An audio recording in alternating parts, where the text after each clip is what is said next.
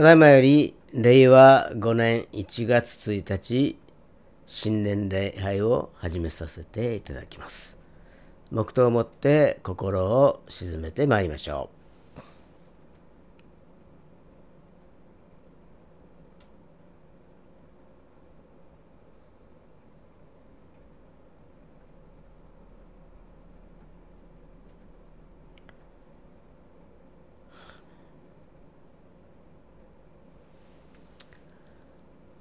本日の招きの言葉は出エジプト記12章2節お読みいたします。この月をあなた方の月の始まりとしこれをあなた方の年の最初の月とせよ。アーメン。お祈りをいたします。愛する天皇お父様皆をあがめ感謝いたします。2023年。この新しい年に主を礼拝するところが始められることを感謝いたします。昨年はいろいろな出来事がありましたけれどもお一人お一人が守られたことを感謝いたします。新しい年にあたって主を礼拝しそしてまた主の恵みを覚えつつ新たな気持ちで一年間を過ごさせていただくことを感謝いたします。今日も主の御言葉を待ち望みます。どうぞお一人の心の中に新たなる力強き御言葉を刻みつけてくださいますようにお願いいたします。すべてを感謝し、主イエス・キリストの皆を通して見舞いにお捧げいたします。アーメン。使徒信条を告白いたしましょう。使徒信条。我は天地の作り主、全能の父なる神を信ず。我はその一人後、我らの主イエス・キリストを信ず。主は精霊によりて宿り、乙女マリアより生まれ、ポンテオ・ピラトのもとに苦しみを受け、十字架につけられ、死にて葬られ、読みに下り、三日目に死人のうちよりよみがえり、天に昇り、全能の父なる神の右に座したまえり、賢いより来たりて、生ける者と死にたる者とを裁きたまわん。我は精霊を信ず、聖なる行動の教会、生徒の交わり、罪の許し、体のよみがえり、とこしえの命を信ず。アーメン。それでは、聖歌352番、新年の朝をご一緒に賛美をいたしましょう。その後にメッセージがございます。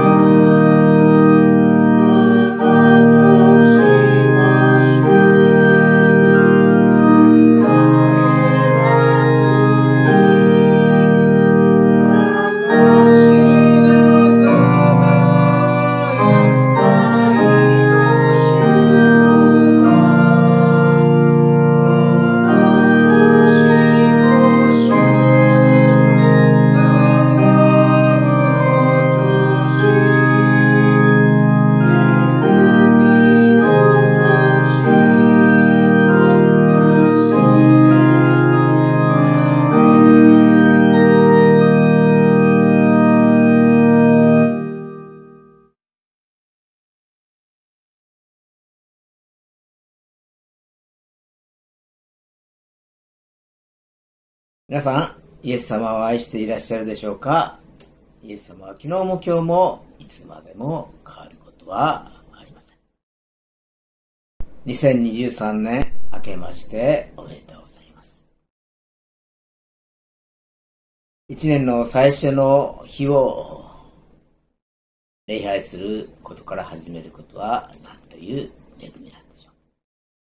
今年一年も主に守られることを祈りいたします。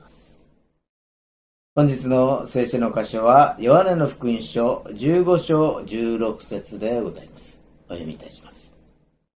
あなた方が私を選んだのではなく、私があなたあなた方を選び、あなた方を任命しました。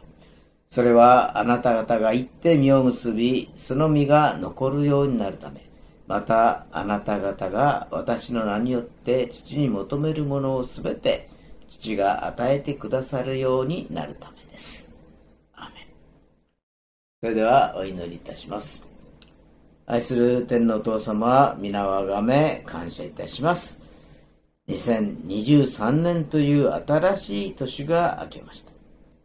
世界ではいろいろな出来事が起こり、今もなお苦難の中にある人を覚えます。どうか平安の神様がお一人お一人に平安を与えてくださいますようにお願いいたします。どんな時代になろうとも、どんな環境の中にあっても、移り変わる世界の中で変わることのない御言葉を通して私たちに限りない愛を注いでくださいますから感謝いたします。今年も信仰の創始者であり完成者であるイエス様を見上げつつ祈りつつ過ごすことができますようにお導き願います。今日の新年礼拝を感謝し、主イエス・キリストのお名前によってお祈りをいたします。アーメン。今日は自分らしく生きると題してご一緒に恵みをお分かち合いましょう。改めまして、2023年けましておめでとうございます。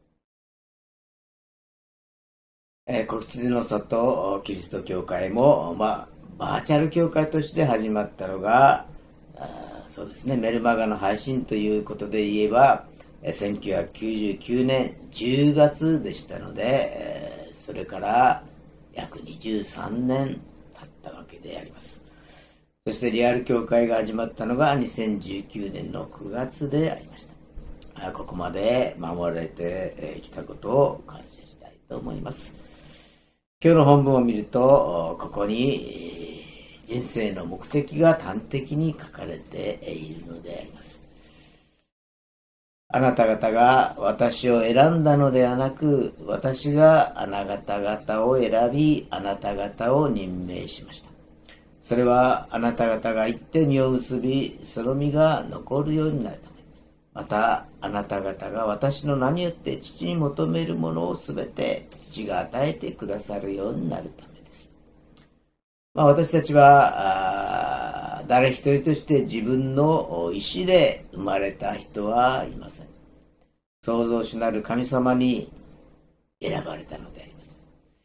私たちは神様に選ばれ、任命され、すべてが与えられているのであります。つまり、生かされているということであります。そうすると、生きている限り、目標は創造主なる神様なのであります。今まで、まあ、財産や名誉や地位やあ権力に目を奪われていたけれども、その全てが損と思えるようになったということであります。えー、ピリピ書3章の8節を見ますと、それどころか私の主であるキリストイエスを知っていることの素晴らしさのゆえに、私は全てを損と思っています。まあ、これはパウロの言葉ですけれども、彼が損と思っていたのは、えー、ピリピ書3章5節に、えー、ありますように、えー、私は生まれて8日目に割礼を受け、イスラエル民族、ベニヤミン民族の部族の出身、ヘブル人の中のヘブル人。立法についてはパリサイ人ということなんです。と書かれています。つまり、イスラエル民族の中でも、まあ、中心的な存在だったのであります。いわばエリートなのであります。そのエリートの立場をイエス様を知ることによって、全て損だと思えるようになったということであります。まあ、私たちもイエス様を知ることによって今までの価値観が覆ってていったのであります。まあ、自分の容姿や能力や環境を他人と比較して思い悩んでいたことがもはや悩むことも少なくなってきた。他人の目を意識して生きていたのが神様を意識するようになってから自分らしく生きるようになったということなのであります。そこで自分らしく生きるために今年はこんな目標を立ててみました。挑戦、感謝、楽観、信仰。まあ、平易な言葉で言うと、やってみよう。ありがとう。なんとかなる。自分らしく。という生き方をしたいと考えているのであります。第一に挑戦。やってみようということであります。信玄の3章6節を読みますと、あなたの行く道すべてにおいて主は主を知れ、主があなたの進む道をまっすぐにされる。そうすればあなたの蔵は豊かさで満たされ、あなたの石神は新しい葡萄酒で溢れる。このように書かれてあります。あなたの人生で全て主に委ねなさい。そうすれば蔵は豊かに満たされ、新しい葡萄酒で溢れるというのであります。まあ、何か新しいことに挑戦するときには、まあ、逡巡したり、また不安を覚えたりするものですけれども、主に委ねなさいというのであります。全く今までやったこともない新しいことにチャレンジするのもいいし、また今までやってきたけれども、まあ、一つ上の段階、スキルアップ、レベルアップを図るということも。まあ、あるおばあちゃんが60歳の時にバイオリンを習おうと思ったんですけれども、年だし、今更してもね、と思って、えー、ならなかったそうであります。でも、91歳になった今、あの時始めていたら、30年楽しめたのに、と悔やんでいたそうであります。まあ、思い立った時に、経済的に、環境的に、年齢的に、ハードルが高いということもいろいろあるでしょうけれども、思い立った時にやってみることであります。一歩踏み出してみることであります。主に委ね、祈りながら始めると、主が助けてくださいます。知恵が、知恵が与えられます。環境が整えられるのであります。第二に、感謝。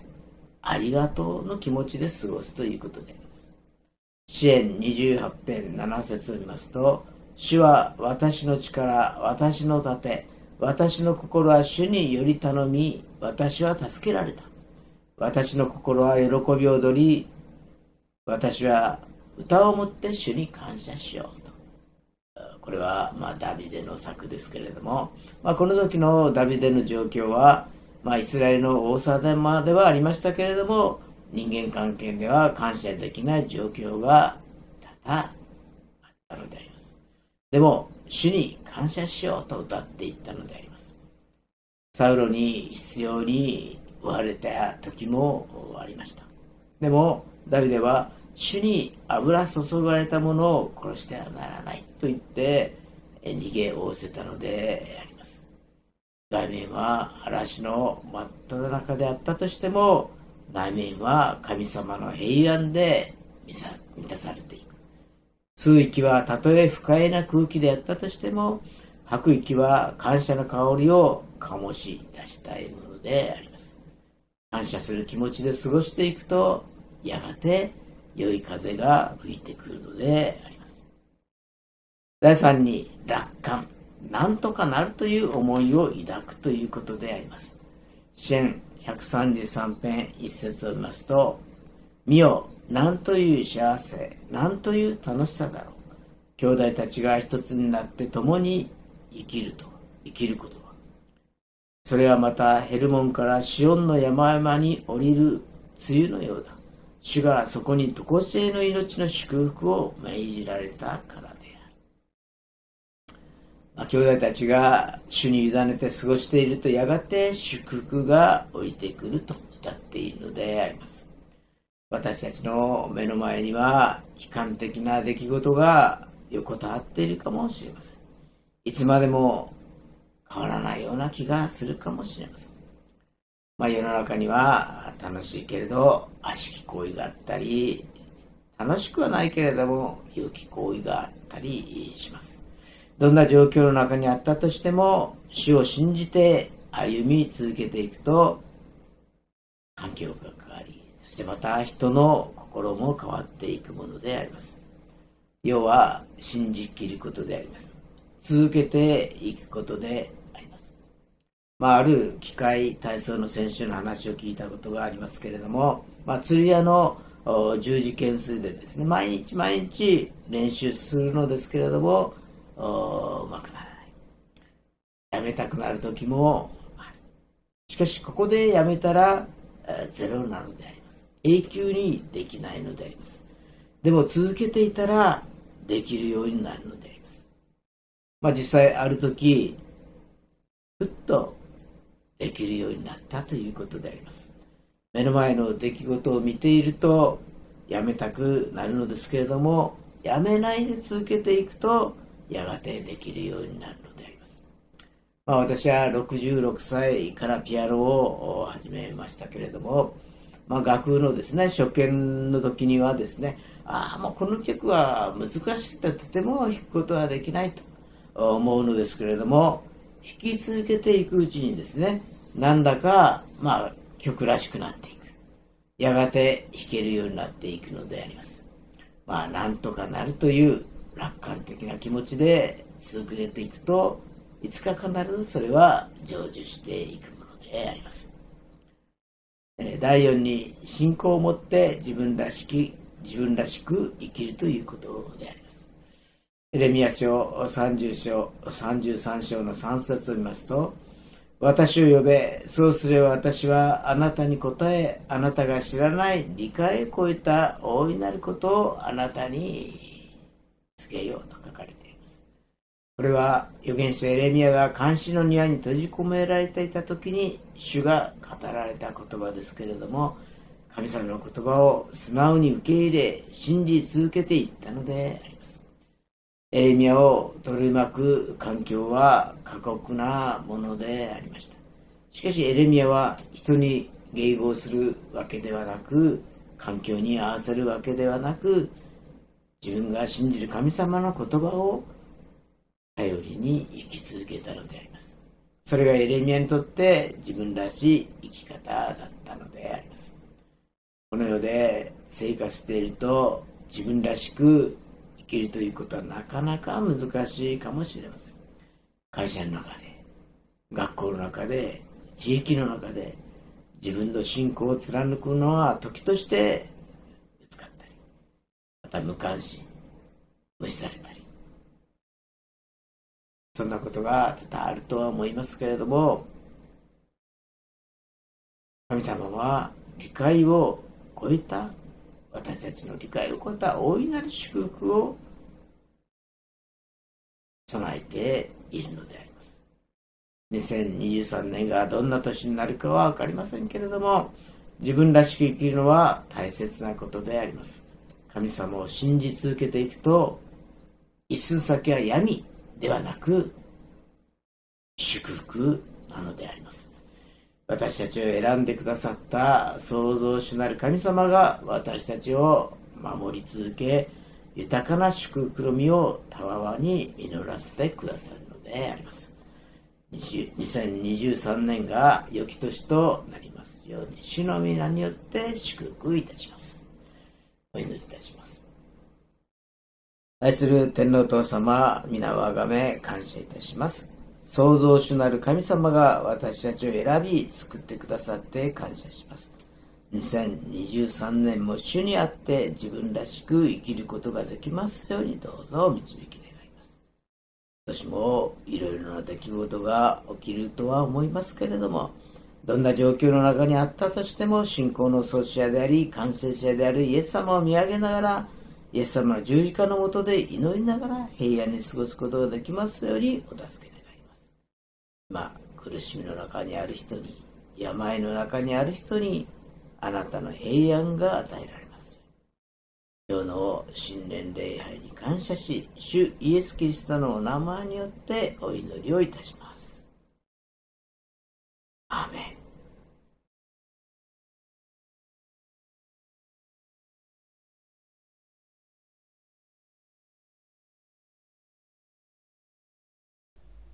ご起立くださいまして、なんと素晴らしいをご一緒に賛美をいたしましょう。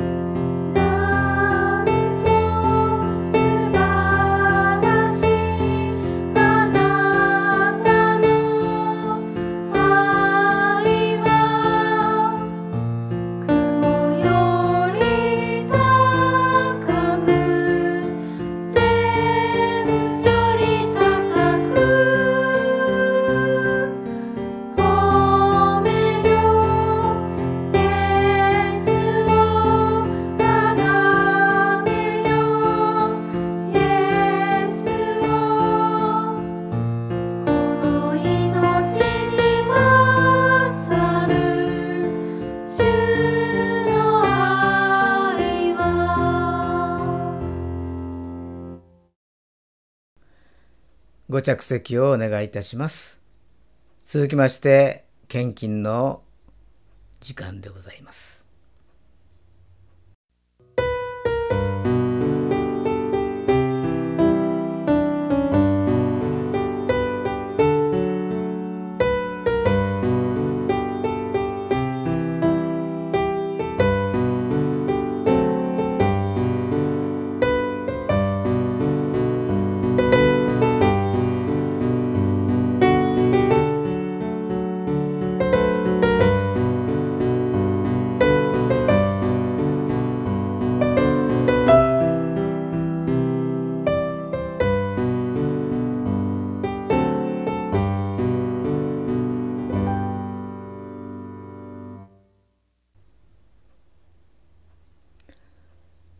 それではお祈りをいたします。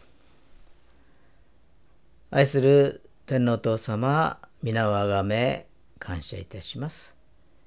今日も神様の御言葉を私たち一人一人に降り注いでくださってありがとうございます。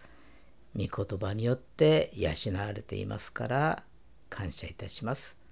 今捧げました献金はどうぞ主の御用のために用いてくださいますようにお願いいたします。この祈りを主イエス・キリストの皆によってお祈りをいたします。アーメン。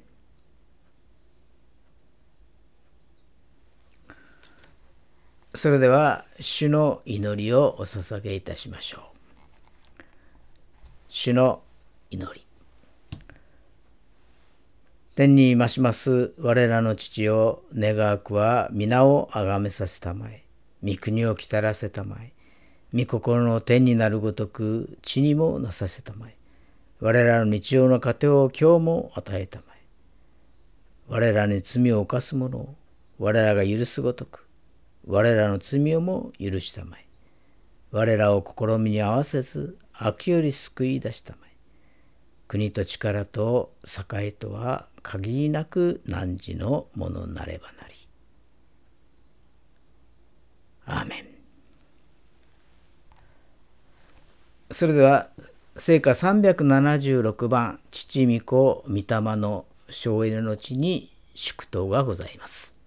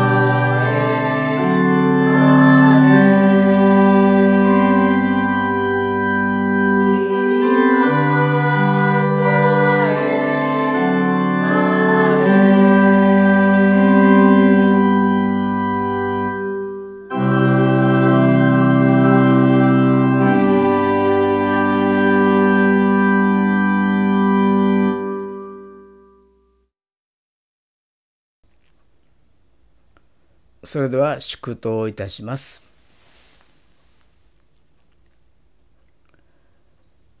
仰ぎ恋願わくは主イエス・キリストの恵み父なる神の愛聖霊様の親しき御交わりがここに集いしお一人お一人の上に今から常しえまであらんことを。アーメン